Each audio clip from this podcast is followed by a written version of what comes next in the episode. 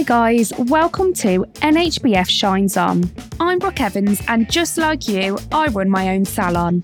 I want to have real conversations with some of my favourite people in the industry about the highs and lows in hair and beauty.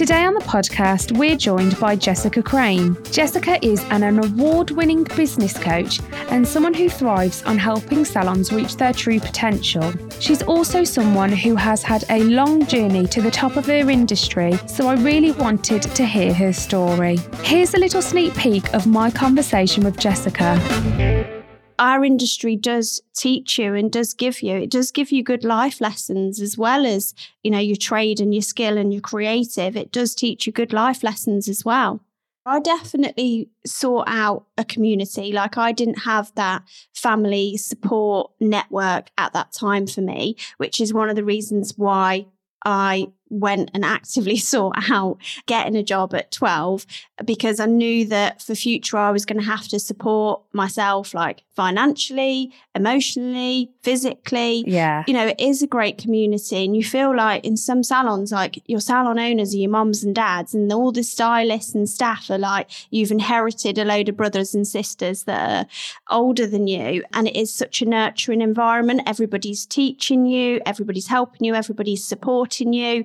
my environment at that time, there was anything from financial abuse, physical abuse, emotional abuse, unstable relationships. So I didn't have that kind of help or support into what I was going to go and do next or whatever. So for me, it was a way to escape and a way to have my own freedom and my own independence.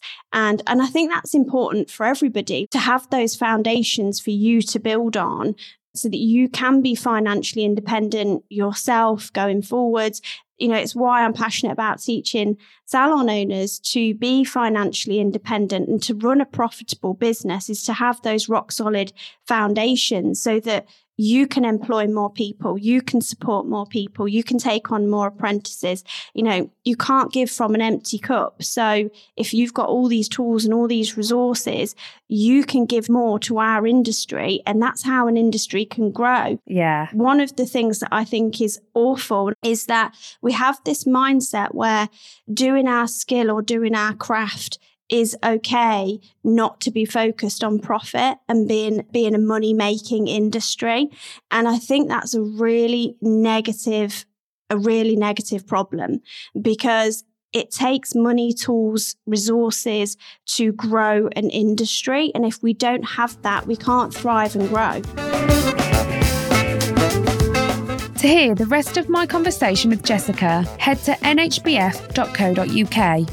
And while you're there, check out how the NHBF can help support your business.